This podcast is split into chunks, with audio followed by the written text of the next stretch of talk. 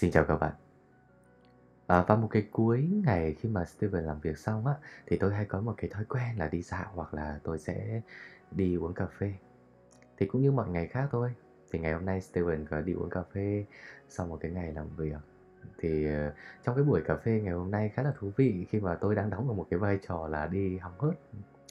Ừ, ừ, chính thức là một cái từ đó chính là hóng hớt đấy ạ. Ừ, thì tôi có nghe được cái câu chuyện của hai cái bạn nữ ngồi ở bên cạnh bàn đối diện với tôi.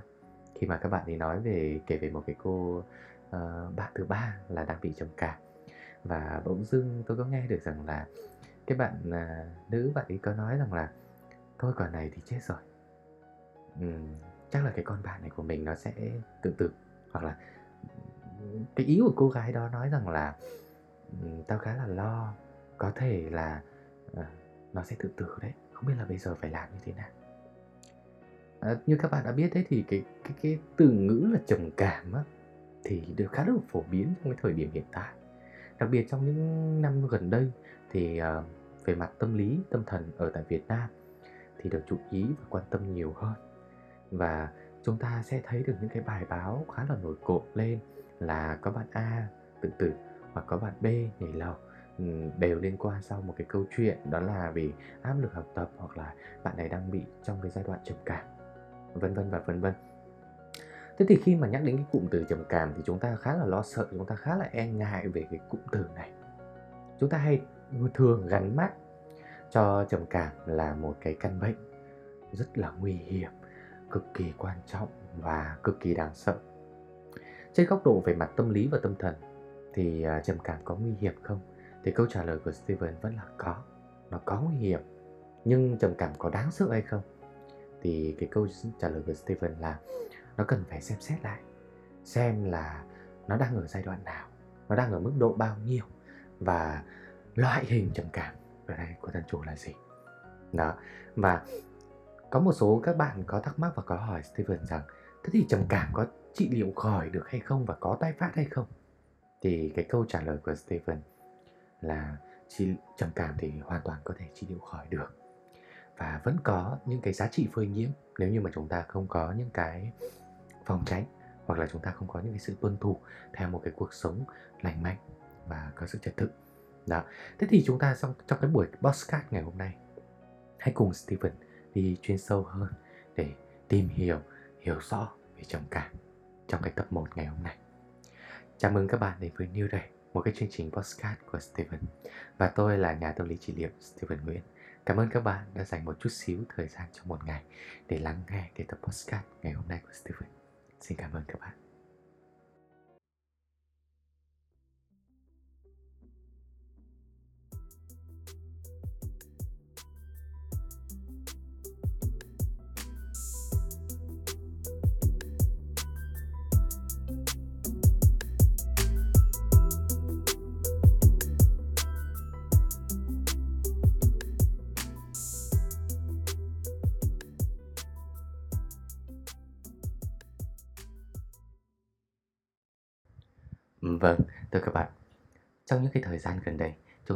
Quá xa lạ đối với cái cụm từ là trầm cảm, đặc biệt ở trong giới trẻ. Chúng ta cũng đã được nghe những cái cụm từ này thông qua các cái báo chí tuyên truyền hoặc là trên TikTok hoặc là trên podcast thì chúng ta không còn xa lạ quá nhiều đối với cụm từ trầm cảm. Đặc biệt là trong những cái thời gian gần đây thì chúng ta cũng thấy được rất rõ về cái sự nguy hiểm của trầm cảm khi mà chúng ta bỏ lơ nó. Thì theo cái tổ chức Y tế Thế giới WHO công bố thì cho đến năm 2020, trầm cảm là một cái căn bệnh thứ hai gây hại cho đến sức khỏe của con người chỉ sau tim mạch. Trong đó trầm cảm ở Việt Nam hiện nay đang có cái chiều hướng gia tăng đặc biệt. Đặc biệt là ở trong cái phạm trù là giới trẻ thì trầm cảm đang có cái khuynh hướng gia tăng một cách mạnh mẽ, tức là trẻ hóa một cách sớm hơn. Một thống kê cho thấy thì có đến khoảng 61% 6% dân số tại thành phố Hồ Chí Minh bị bệnh trầm cảm nếu trước kia cái người mà bị trầm cảm, đa phần thì nằm ở trong độ tuổi từ 60 cho đến 65 thì hiện nay trầm cảm đang có xu hướng trẻ hóa từ 15 cho đến 27 tuổi. Đặc biệt, ở nữ giới thì có khuynh hướng trầm cảm cao hơn so với nam giới. Cứ trung bình là hai bệnh nhân nữ thì sẽ có một bệnh nhân nam bị trầm cảm. Tại các cơ sở y tế về chuyên khoa thì số lượng bệnh nhân đến thăm khám các bệnh lý liên quan về trầm cảm thì có sự gia tăng từ 20 cho đến 30% mỗi năm. Thì các bạn có thể thấy được cái con số liệu gia tăng mỗi một năm rất là khủng khiếp. Thì thông thường khi mà nhắc đến cái con số liệu là nữ giới dễ dàng bị trầm cảm nhiều hơn, thì chúng ta lại đang có một cái sự nhầm lẫn rằng nam giới là không bị trầm cảm hoặc khó có thể bị trầm cảm thì tôi nói rằng là hoàn toàn không phải mặc đặc, mặc dù trên cái con số liệu cho thấy rằng là nam giới ít bị trầm cảm hơn so với nữ giới, nhưng mức độ nguy hiểm của trầm cảm ở tại nam giới thì lại có khuynh hướng cao hơn so với nữ giới. Đó, tức là cái thời gian kéo dài bệnh lý của nữ giới thì bao giờ cũng sẽ dài hơn so với nam giới và cái mức độ chịu đựng của các bạn nữ giới thì cũng sẽ tốt hơn so với các bạn nam rất là nhiều đặc biệt là trong cái thời gian gần đây, ở các cái bệnh viện cũng ghi nhận có cái sự gia tăng đáng kể của các cái bệnh nhân trầm cảm, trẻ tuổi. Đa số là các cái bạn học sinh sinh viên. Thường xuyên thì có những cái áp lực như là học hành, thi cử hoặc là những cái sự kỳ vọng quá lớn của cha mẹ. Đó là hai cái nguyên nhân chính để dẫn tới các cái tình trạng trẻ hóa của bệnh trầm cảm ở Việt Nam. Theo một cái nghiên cứu của Quỹ Nhi đồng Liên hợp Quốc tế thì có khoảng từ 8 cho đến 29% trẻ em đang ở trong độ tuổi thành niên, vị thành niên ở Việt Nam mắc các các các căn bệnh liên quan về sức khỏe tâm thần. Ước tính thì ở Việt Nam có khoảng ít nhất là 3 triệu thanh thiếu niên đang có những cái vấn đề liên quan về sức khỏe, tâm lý, tâm thần. Tuy nhiên thì trong đó chỉ có khoảng 20% à, ờ, trong cái số đó là được hỗ trợ y tế một cách kịp thời và cần thiết. Đáng nói là một một số cái bộ phận thanh thiếu niên thường rất là lạm dụng rượu bia, thuốc lá, chất kích thích à, như là một cái phương thức để giải tỏa cho những cái cái sự rối loạn tâm thần. Điều này không chỉ những là không cải thiện được cái tình trạng sức khỏe mà nó lại còn biến cái tình trạng bệnh lý nó càng ngày trở nên một cách trầm trọng. Cái điều này thì các bạn không cần thiết phải minh chứng qua cái con số liệu thống kê nào cả. Các bạn chỉ cần đi vào trong cái phố Bùi Viện ở tại Sài Gòn thôi, hoặc là các bạn đi vào cái con phố đi bộ của Hà Nội. Thì các bạn hoàn toàn có thể bắt gặp được, thấy rằng là các cái bạn trẻ ở trong cái khu vực độ tuổi là thanh thiếu niên hoặc là thanh niên, ở trong cái độ tuổi từ 15 cho đến là 27 hoặc thậm chí rằng là rơi vào khoảng tầm từ 35 các bạn đã sử dụng bóng cười hay các cái phương diện là vết chất kích thích, thuốc lá, thuốc lào à, thậm chí là tôi nói một cái cụm từ nó đặc biệt hơn đó là sử dụng các cái viên nén có chứa các cái hàm lượng morphine ví dụ như là thuốc lắc hay là ma túy. Coi như những cái vật dụng đó là một trong những cái để có thể giải khuây hoặc là để vượt qua những cái trạng thái tinh thần tâm thần rối loạn tâm thần của bản thân của mình. Thì tôi phải cảnh báo và nhấn mạnh ở đây rằng là những cái phương tiện đó nó không những là giúp ích không những là không giúp ích để cho chúng ta vượt qua được những cái trạng thái tâm thần, ngoài ra nó lại còn làm hại và tê liệt đi các tế bào thần kinh của con người, đặc biệt làm rối loạn hệ tuần hoàn thần kinh và rối loạn hệ tuần hoàn hormone trên phương diện cơ thể con người. Đó, thế thì các bạn có thể thấy rằng là trong cái thời điểm mà từ năm 2009 đó thì chủ yếu là cái bệnh nhân liên quan về trầm cảm ở Việt Nam thì chủ yếu là từ 60 cho đến 65 tuổi khi mà các bác các cô uh, nghỉ hưu bị mất cân bằng sống mất cái môi trường sống. Đang là một cái môi trường tôi đang được cống hiến tôi đang được làm việc uh, tôi đang có thu nhập uh, và qua cái sự nghỉ hưu đó tôi ờ, không còn được cống hiến nữa tôi không được làm nữa tôi không còn thu nhập nhiều nữa tôi bị phụ thuộc vào con cái của tôi nhiều hơn. Đồng thời các cái phương diện về mặt sức khỏe nó cũng có cái xu hướng là đi xuống, từ đó dẫn tới các cái bệnh lý trầm cảm ở trong cái độ tuổi đó lớn hơn. Tuy nhiên thì ở Việt Nam thời điểm hiện tại thì các cái độ tuổi thanh thiếu niên,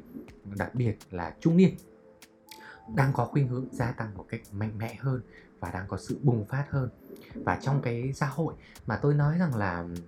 một cái xã hội hòa bình, nhưng nó là xã hội thời chiến trong hòa bình.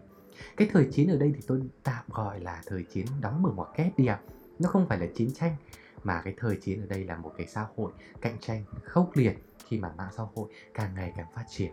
Chúng ta có thể thấy rằng là các cái vụ tấn công thông qua mạng xã hội này, hay là ờ, nói xấu nhau này, hay là áp lực trên phương diện về mặt công việc, áp lực trên phương diện về mặt nhà ở, hay thậm chí là những cái sự kỳ vọng từ cha mẹ. Đó, thì các bạn có thể tôi, bản thân cá nhân của Steven trong cái quá trình mà trị liệu và nghiên cứu ở trong cái bệnh lý về mặt trầm cảm thì tôi chia ra những cái nhóm nguyên nhân sau đây để dẫn tới trầm cảm là chính yếu. Cái nhóm nguyên nhân thứ nhất đó chính là nhóm nguyên nhân về mặt xã hội.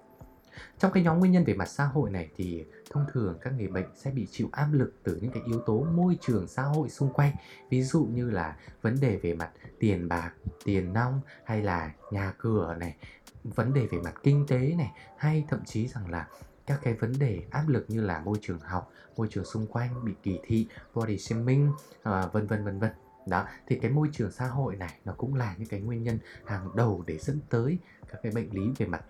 tâm lý tâm thần hay trầm cảm nói riêng. Đó cái nhóm nguyên nhân thứ hai mà dẫn tới trầm cảm thứ thứ hai đó chính là môi trường từ gia đình. Có thể nói đặc biệt ở các cái bạn thanh thiếu niên đó chính là sự kỳ vọng quá cao từ bố mẹ à, một cái sự định hướng một cái việc là không có sự thông cảm không có sự tôn trọng cái ước mơ của con cái của mình. À, con nói rằng là bố mẹ ơi con muốn đi thi vào trường sân khấu điện ảnh đi chẳng hạn. Thì bố mẹ lại bảo là không cái trường sân khấu điện ảnh đó là một cái gì đó nó phù phiếm nó nó không có tương lai. Và cố gắng hướng con mình đi theo cái sở thích của của của chính bản thân của mình. Thế thì trong một cái buổi diễn thuyết ở tại uh, trường đại học quốc gia hà nội thì tôi còn nhấn mạnh cùng với lại các vị phụ huynh ở đó. Tức là gì? Mỗi một người chúng ta sẽ đều có một ước mơ. Mỗi một người chúng ta đều có một cuộc đời sống khác nhau. Đừng bao giờ lấy ước,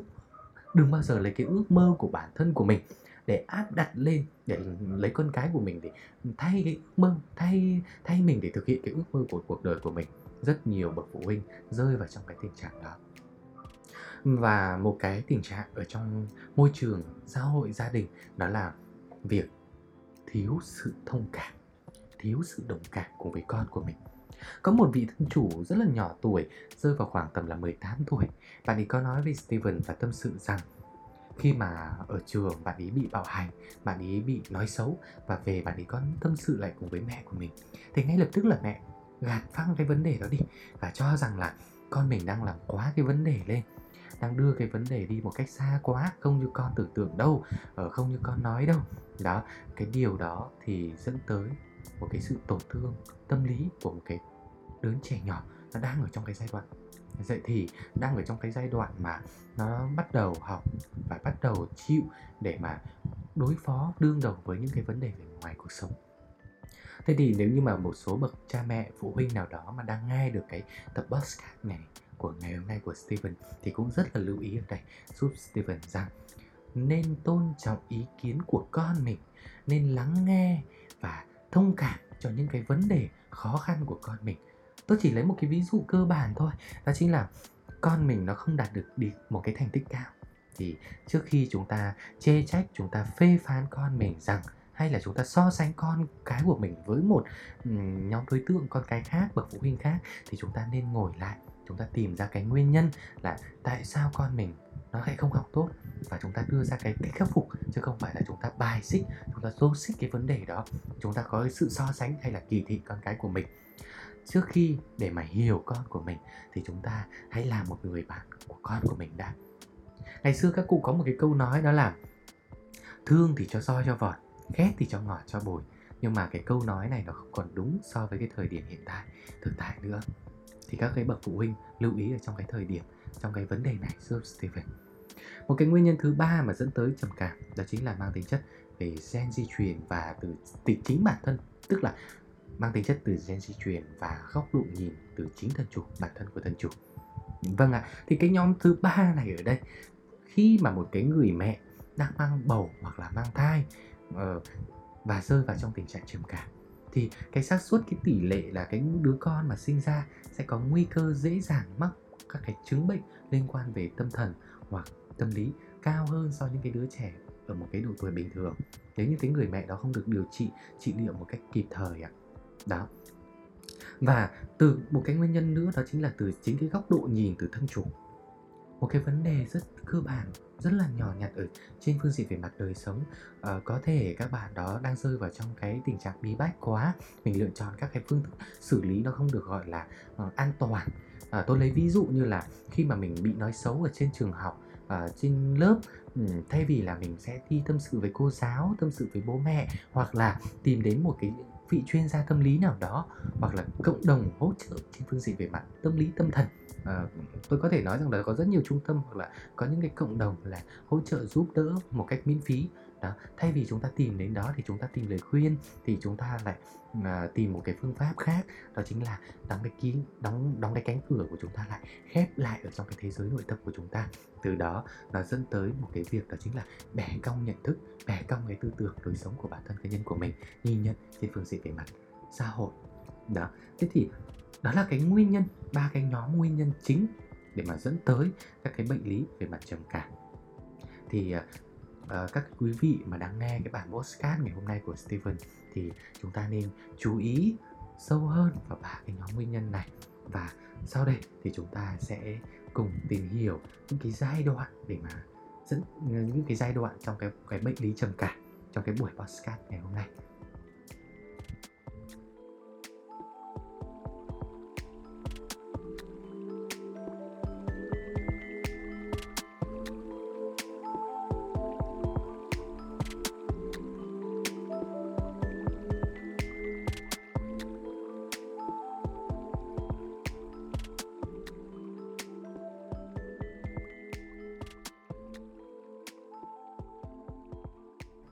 Mà nhắc đến trầm cảm thì chúng ta sẽ thường nghĩ tới một cái cụm từ nó hơi tiêu cực một chút xíu, đó chính là tự tử. Vậy thì có phải là cứ bị trầm cảm là chúng ta sẽ bị tự tử hay không? Hay là cứ trầm cảm là chúng ta sẽ dẫn tới tự tử? Thì cái câu trả lời này thì hoàn toàn là chưa chưa chưa hoàn toàn được chính xác đâu ạ không phải là chúng ta cứ bị trầm cảm là chúng ta sẽ um, dẫn tới tự tử ngay mà chúng ta cần phải xem xét lại xem là mức độ chúng ta đang ở trong giai đoạn nào mức độ trầm cảm của chúng ta đồng thời là loại bệnh lý trầm cảm của chúng ta đang mắc phải là gì. Đó thì từ lúc đó thì chúng ta mới có thể đưa ra được một cái tỷ lệ xác suất rằng thân chủ này có dẫn tới trầm cảm hay không. Đứng ở trên một cái quan điểm nhìn nhận chung về trầm cảm thì Steven chia ra làm bốn giai đoạn của mức độ trầm cảm khác nhau ở cái giai đoạn 1 đó chính là mức độ trầm cảm nhẹ. Thì ở trong cái giai đoạn trầm cảm nhẹ này thì thường có những cái biểu hiện là cảm giác buồn bã tạm thời. Những cái triệu chứng này có thể xảy ra trong một ngày hoặc là nhiều ngày, gây ảnh hưởng tới các cái hoạt động bình thường của đời sống hàng nhân. Dẫn tới sự ảnh hưởng của các cái hoạt động bình thường của các bạn trong đời sống hàng ngày. Một số các cái triệu chứng trầm cảm bao gồm là khó chịu này tức dự tức giận một chút xíu này. Có cảm giác là tội lỗi tuyệt vọng. Mình cảm thấy là tự ti về bản thân của mình mất hứng thú với các cái hoạt động mà trước đây mình đã từng thích. À, mình khó tập trung trong cái công việc của mình. Mình thiếu động lực trong đời sống không muốn giao tiếp với bất cứ một người nào khác. Mình bắt đầu mất ngủ hoặc là buồn ngủ vào ban ngày. Tức là tôi tạm gọi là rối loạn giấc ngủ đó à, mình cảm giác là mệt mỏi cơ thể của mình lúc nào cũng cảm giác là tê bì chân tay không có động lực để làm việc và đồng thời là thay đổi các cái cảm giác thèm ăn. À thì thay cái thay đổi cảm giác thèm ăn ở đây thì nó chính là trạng thái rối loạn ăn uống đó ạ. Đó từ đó thì nó sẽ dẫn tới đó chính là thay đổi về phương diện về mặt cân nặng. Có thể là các cái bạn mà dẫn ở trong cái giai đoạn trầm cảm nhẹ này á thì có thể là béo lên hoặc là nhẹ đi à, tức là gầy đi đó ạ đó, thì những cái triệu chứng này, nói chung về cái mặt tâm lý ở trong cái giai đoạn trầm cảm này thì nó thường là nhẹ. Ừ, chúng ta sẽ rất là ít chú ý thông thường khi các bạn ở trong cái giai đoạn 1 của bệnh trầm cảm thì thường thường chúng ta sẽ cho rằng đây là những cái trạng thái tâm lý, cảm xúc thông thường của mình. Đặc biệt, những cái bạn mà bị trầm cảm còn có thể là cảm thấy những cái triệu chứng về mặt thực thể như là đau nhức cơ thể này đau nhức xương khớp này khó thở này mệt tim hoặc là hồi hộp khi mà mình rơi vào trong những trạng thái lo âu một cách quá mức. Đó điều này có thể khiến bạn nghĩ rằng mình đang mắc một cái căn bệnh nào đó ví dụ như là à, mình liên quan về bệnh tim này hay là mình liên quan về bệnh phổi hoặc là mình sẽ có những cái căn bệnh liên quan về mặt xương khớp. Đó trầm cảm thì nó có thể kiểm soát được mà nó không cần phải dùng thuốc tức là trị liệu trên phương diện về mặt tâm lý hoặc là có một cái phác đồ trị liệu ngắn. Thì đối với giai đoạn trầm cảm nhẹ này, thì chúng ta lấy một cái hạn mức ở đây, đó chính là các cái biểu hiện như Steven nói ở trên, nó phải kéo dài từ 2 tuần trở lên thì chúng ta có thể đang rơi vào trong trạng thái giai đoạn trầm cảm nhẹ. Và nếu như chúng ta cảm thấy rằng là mình có 7 hoặc là 6 những cái trạng thái như Steven vừa nêu trên thì chúng ta tốt nhất không nên chủ quan với trạng thái sức khỏe, tâm lý, tâm thần của mình và nên đi khám uh, các cái chuyên khoa như kiểu là ở bệnh viện Bạch Mai hay là ở bệnh viện Vinmex để mình có thể chuẩn đoán chính xác bệnh lý sức khỏe tâm lý tâm thần của mình đó. Thế thì thông cả thông thường á thì các cái bạn mà rơi vào trong trầm cảm nhẹ thì chúng ta rất dễ dàng chủ quan, chúng ta rất dễ dàng coi rằng đây là một trạng thái tâm lý thông thường cơ bản của mình thôi. Đó, thế thì chúng ta không có cái sự để ý tới sức khỏe tinh thần và tâm thần của mình nhiều quá và chúng ta cứ cố gắng, chúng ta có một cái tư duy rằng là tôi sẽ cố gắng chịu đựng hoặc là tôi sẽ, chắc chắn là tôi sẽ vượt qua được từ chính bản thân của mình. Tuy nhiên thì Stephen có thể nói rằng là để vượt qua được trong cái giai đoạn trầm cảm, dù nó là nhẹ này, thì hoàn toàn có thể tự thân vận động là vượt qua được. Nhưng mà trường hợp đó thì chúng ta cần có sự kiên trì, nỗ lực rất là cao, tại vì rất khó để có thể là tự bản thân của mình vượt qua.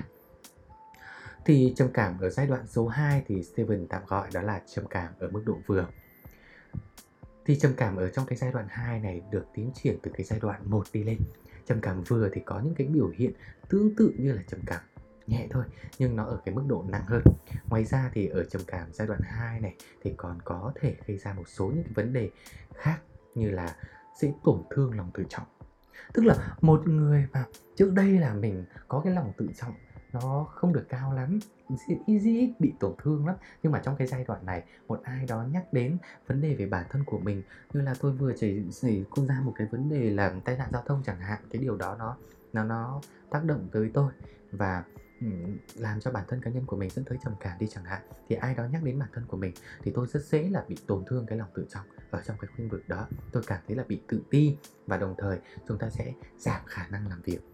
trong cái quá trình làm việc thì chúng ta đầu óc sẽ rất là mông lung rất là mơ hồ. Thậm chí chúng ta sẽ không thể nào mà tập trung quá lâu vào trong công việc của mình được. Chúng ta sẽ luôn luôn cảm thấy rằng là khó chịu tê bì chân tay hoặc là um, cảm giác khó thở khi mà chúng ta cố gắng tập trung lâu quá. Chúng ta sẽ cảm thấy bản thân của mình không còn cái giá trị gì cả trong cái cuộc sống. Chúng ta sẽ nhạy cảm hơn về những cái giá trị cảm xúc và chúng ta lo âu một cách thái quá ở trong những cái vấn đề đời sống hàng ngày à, tôi lấy một cái ví dụ như là chúng ta sẽ luôn luôn ở trong một cái trạng thái suy nghĩ. Khi ở trong cái giai đoạn thứ hai này chúng ta sẽ luôn luôn ở trong một cái trạng thái suy nghĩ rằng là um, trong cuộc đời này tôi chẳng có cái giá trị gì cả. Trong cuộc sống này tôi không có bất cứ một cái mục tiêu nào. Tôi cảm thấy là bị mông lung. Tôi cảm thấy rằng là bản thân của mình không đóng góp được gì. Hoặc thậm chí rằng là tôi không xứng đáng để mà hưởng những cái thành tựu những cái kết quả hiện tại mà tôi ờ, không thể có được uh, hiện tại tôi đang có. Ừ, tôi không xứng đáng để tôi hưởng những cái vấn đề đó. Hay chúng ta rất dễ dàng nhạy cảm bởi những cái sự tác động từ những cái người thân hoặc là những cái môi trường xung quanh bên ngoài. Thông thường thì có một cái lời nói rất nhẹ thôi thì chúng ta không có cái sự để ý quá cao. Nhưng mà nếu như mà ở trong cái giai đoạn trầm cảm ở mức độ vừa này thì chúng ta rất dễ dàng bị nhạy cảm bởi những cái lời nói đó. Chúng ta sẽ dễ dàng bị tủi, tủi thân tổn thương. Chúng ta có thể đóng cái căn phòng lại. Chúng ta sẽ khóc thầm ở trong cái căn phòng đó của bản thân của mình. Thì cái sự khác biệt lớn nhất giữa trầm cảm vừa và trầm cảm nhẹ đó là những cái biểu hiện những triệu chứng của bệnh lý đủ nghiêm trọng để gây ra một số những cái vấn đề trong công việc. Khả năng khả năng chăm sóc cho gia đình, chăm sóc cho bản thân và giao tiếp cho xã hội đều có khuynh hướng giảm sút xuống. Tức là chúng ta không còn khả năng để chăm sóc cho gia đình nữa. Chúng ta cảm thấy rằng là chúng ta không còn khả năng để chăm sóc cho bản thân của mình. Tôi lấy một cái ví dụ rất là rõ ràng, đó chính là khi mà rơi vào trong trạng thái giai đoạn trầm cảm vừa này, thậm chí rằng là chúng ta sẽ không còn ừ, xu hướng là muốn tắm rửa nữa. Chúng ta gần như là không còn muốn tắm giặt hay là vệ sinh cá nhân của mình. Đó, chúng ta nghĩ về gia đình, nó giống như là một sự gánh nặng giống như là một cái áp lực nào đó, nó đè lên đôi vai của mình. Cái điều đó nó làm cho bản thân của chúng ta cảm thấy rất là khó thở. Đó, vì vậy trầm cảm vừa cũng dễ dễ để chuẩn đoán hơn so với trầm cảm nặng. Đó, và trong cái giai đoạn trầm cảm vừa này thì thông thường các thân chủ ừ, cũng đã rất khó để mà chịu đựng được những cái trạng thái, cảm xúc hay là trong những cái giai đoạn này. Đặc biệt thì Steven phải nhấn mạnh ở đây ở trong cái giai đoạn trầm cảm ở mức độ vừa này thì những thân chủ đặc biệt là nam giới thì sẽ có khuynh hướng từ chối bệnh lý của mình tức là tôi cảm thấy rằng là tôi không còn, ờ, ờ, khả năng để lo cho bản thân của tôi. Tôi cảm giác là bản thân của tôi là một sự tồi tệ. Tôi cảm giác là gia đình là một gánh nặng, gia đình là một cái sự đè nén trên phương diện về mặt tâm lý, tâm thần của tôi. Tuy nhiên, tôi không cho rằng là bản thân của tôi đang bị trầm cảm. Tôi từ chối cái mức độ bệnh lý này của tôi. Tôi từ chối rằng là và tôi không cho phép rằng là bản thân của tôi đang bị trầm cảm. Tôi không cho phép điều đó xảy ra bởi vì, ừ, tôi tôi nghĩ rằng là cái việc mà tôi bị trầm cảm á, là nó đang làm hạ thấp đi cái bản năng của một người đàn ông, nó làm mất đi cái giá trị, cái danh dự của một cái người đàn ông chẳng hạn. Tôi lấy ví dụ nữa cơ bản nó là như vậy. Thế thì đặc biệt là đối với những nam giới khi mà ở trong cái mức độ giai đoạn vừa này thì người ta vẫn cố gắng chịu đựng, cố gắng âm thầm và che giấu đi cái trạng thái cảm xúc này. Thế thì khi trong cái quá trình chuẩn đoán khám bệnh lý thì tôi có gặp một cái bạn thân chủ là nam giới, à, bạn ấy là 27 tuổi. Sau cái quá trình mà test chuẩn đoán tâm lý của thân chủ thì tôi có kết luận là thân chủ đang rơi vào trong tình trạng trầm cảm ở mức độ giai đoạn vừa. Thì Steven có thông báo cái kết quả này tới gia đình khi mà đã được hỏi ý kiến của thân chủ, thân chủ đã đồng ý cho phép thông báo tới kết quả cho gia đình thì Steven có thông báo cái kết quả đó tới gia đình. Thì mẹ của bạn thân chủ đấy có phản ứng một cách rất là ngạc nhiên rằng là không con trai tôi không thể nào bị trầm cảm được. Ngoài đời nó vui lắm, ngoài đời nó nhiệt tình lắm, nó cười nói bình thường mà. Đó, thế thì ờ, ở trong cái giai đoạn trầm cảm vừa này thì Steven cần phải nhấn mạnh ở đây là đặc biệt các bạn nam giới thì chúng ta sẽ có khuynh hướng là che đậy, che giấu đi những trạng thái cảm xúc thật của mình hay là kể cả trong những cái bạn nữ giới thì cũng có một số thành phần hoặc là một số những cái trường hợp các bạn nhóm nhỏ là sẽ cố gắng che đậy che giấu cảm xúc của mình. Đó chúng ta sẽ cố gắng giả vờ tỏ vẻ ra rằng là bản thân của mình uh, luôn luôn mạnh mẽ luôn vui vẻ. Chỉ khi nào mà chúng ta đóng cái cánh cửa của cái căn phòng của mình lại thì lúc đó tôi mới dám sống thật với cảm xúc của tôi tôi mới dám sống thật với lại các cái tư tưởng của tôi đó, thì tôi đang gọi đó là trường hợp ảo giác hoặc là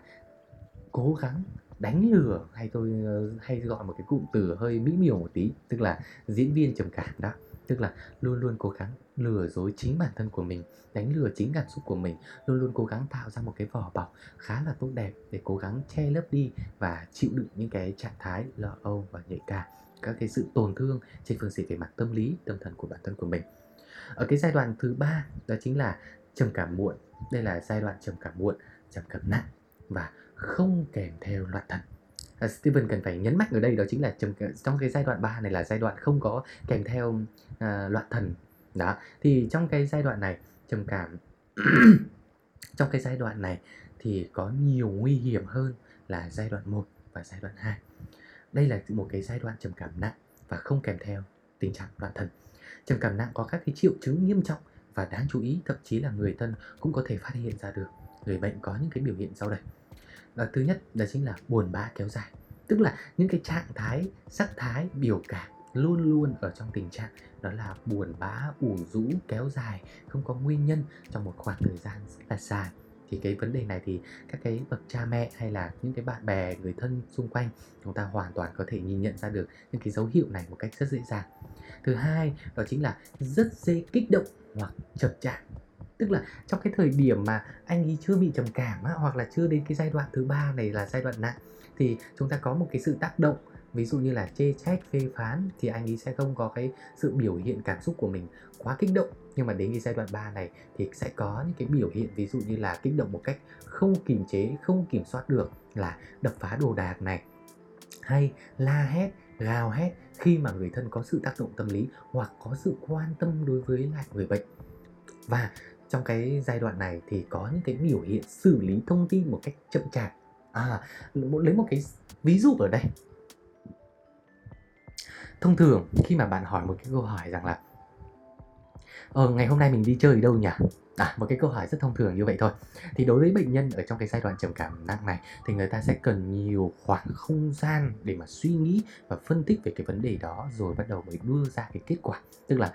để mà đưa ra một cái kết quả cuối cùng thì người ta sẽ cần có một cái khoảng thời gian để mà phân tích, suy nghĩ, đắn đo về cái vấn đề đó rằng là mình nên đi đâu và người ta bị hỗn loạn trong cái giá trị đó. Thế cho nên dẫn tới một cái hành vi đó chính là xử lý thông tin một cách chậm chạp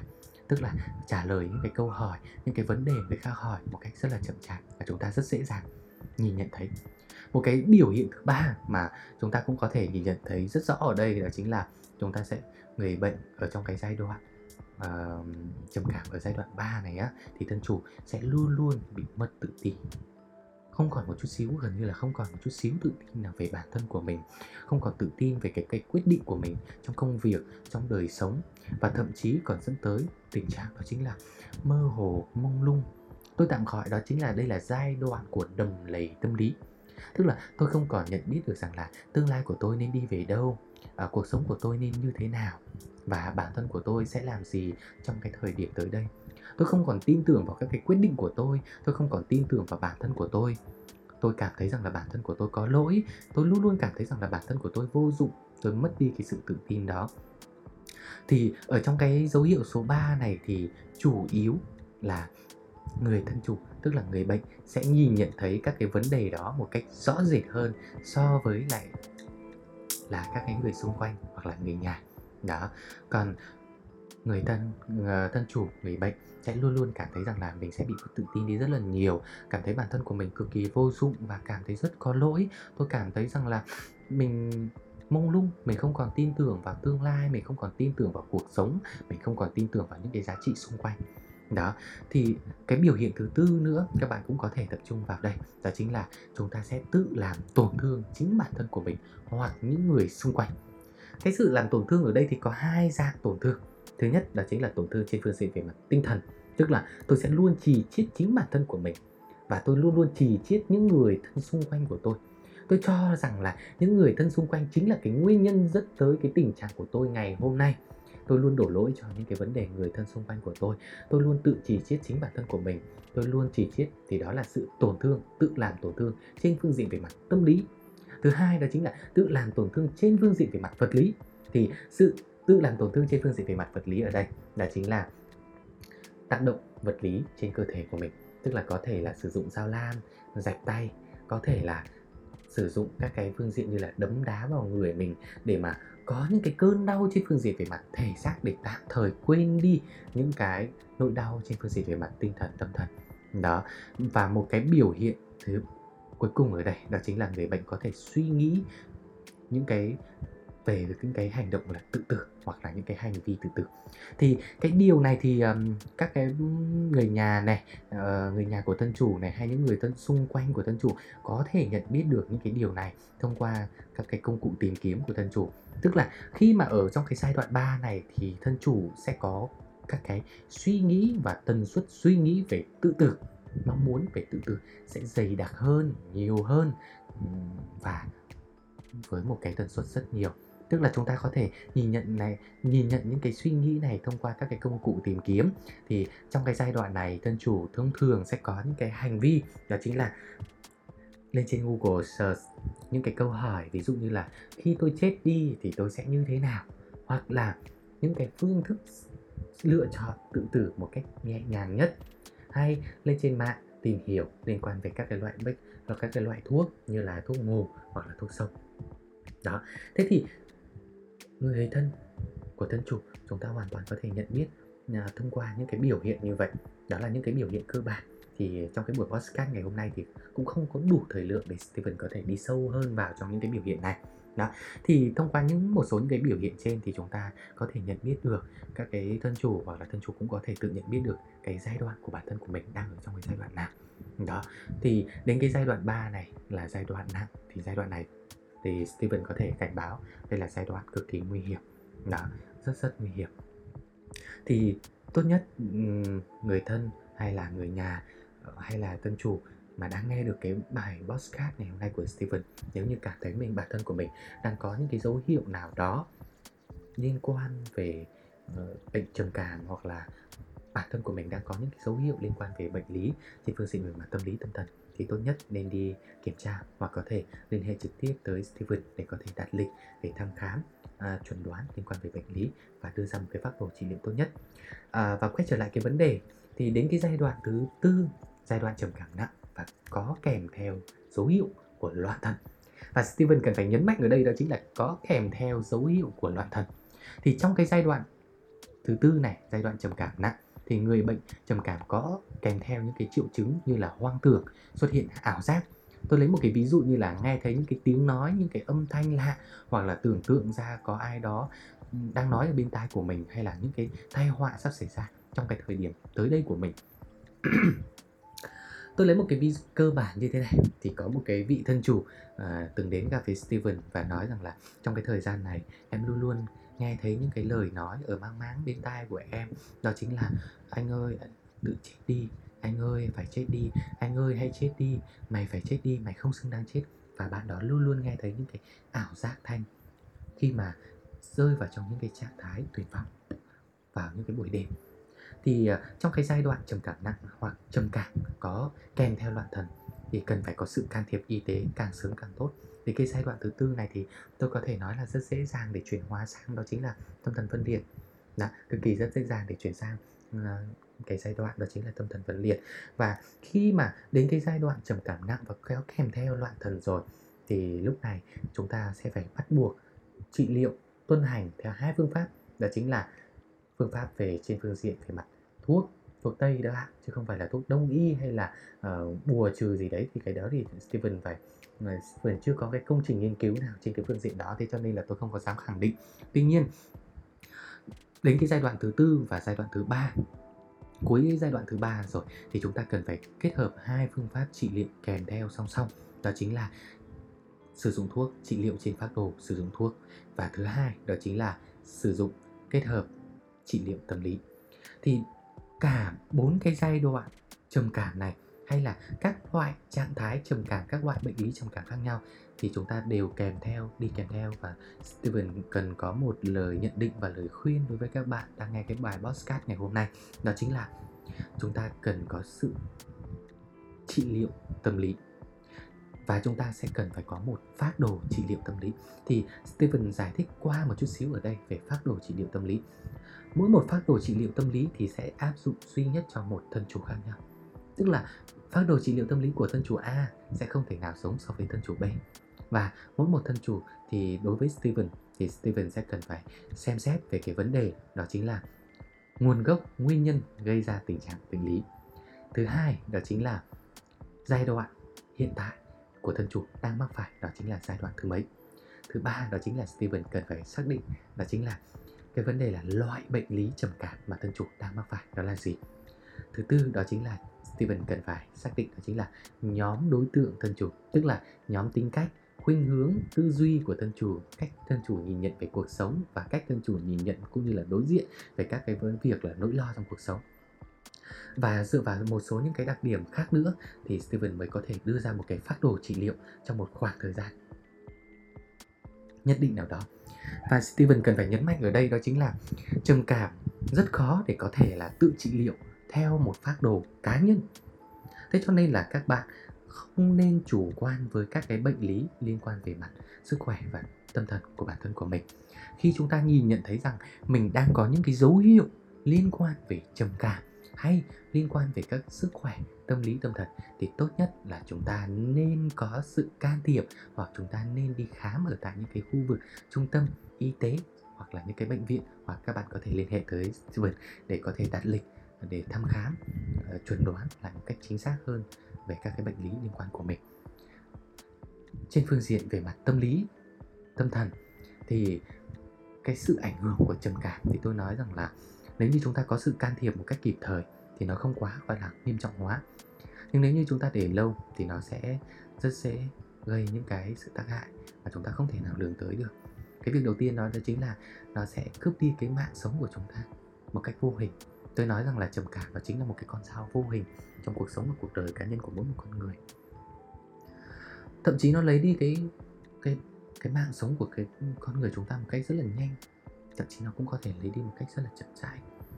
nó lấy đi mạng sống của chúng ta ở đây, tôi ờ, tôi nói và tôi chia ra mà hai góc độ ở đây. Đó chính là thứ nhất, lấy đi cuộc sống, đó chính là trên phương diện về mặt tự tử. Tức là cướp đoạt đi mạng sống trên phương diện về mặt vật lý. Thứ hai, lấy đi mạng sống ở đây tức là trầm cảm, sẽ bẻ cong tất cả những cái giá trị cảm nhận cuộc sống xung quanh của chúng ta. Tôi gọi đó chính là trạng thái tồn tại, không phải trạng thái sống. Chúng ta sống nhưng chúng ta không phải sống mà chúng ta chỉ đang tồn tại thì tức là chúng ta đang mất đi giá trị sống một cái nguy cơ thứ hai nữa của trầm cảm đó chính là chúng những cái bạn thân chủ liên quan về bị trầm cảm, đặc biệt là trầm cảm dai dẳng lâu năm thì chúng ta sẽ bị đẻ cong tư tưởng sống rất rõ rệt. Các cái phương diện về mặt trầm cảm ảnh hưởng cực kỳ rõ rệt trong phương diện về mặt đời sống cá nhân của chúng ta qua từng ngày. Thế cho nên uh, Steven uh, nhấn mạnh uh, cực kỳ có một cái lời khuyên tha thiết đối với các bạn đó chính là chúng ta không nên chủ quan với các cái bệnh lý về mặt tâm thần, tinh thần của mỗi một con người chúng ta. Nếu như chúng ta nhìn nhận thấy những cái vấn đề dấu hiệu thì việc đầu tiên chúng ta không nên tự đoán mò về bệnh lý của mình tốt nhất chúng ta nên liên hệ tới các cái trung tâm hoặc bệnh viện hoặc các bạn có thể liên hệ tới Steven để đặt lịch thăm khám về các loại bệnh mô hình trầm cảm. Thế thì ở trong cái buổi podcast ngày hôm nay của Steven thì tôi chỉ có nêu ra về các cái con số liệu về sự gia tăng những cái nguyên nhân dẫn tới trầm cảm và những cái giai đoạn của trầm cảm. Và đến tập cái tập podcast thứ hai liên quan về trầm cảm thì Steven sẽ nói về các cái sự nhận định, các cái phương pháp trị liệu đối với trầm cảm và những cái góc độ, các cái câu chuyện của trầm cảm trên góc độ của một nhà tâm lý trị liệu Steven. Cảm ơn các bạn đã dành một chút xíu thời gian nào đó trong một ngày để lắng nghe cái bài, cái tập podcast ngày hôm nay của Steven. Xin chào và cảm ơn.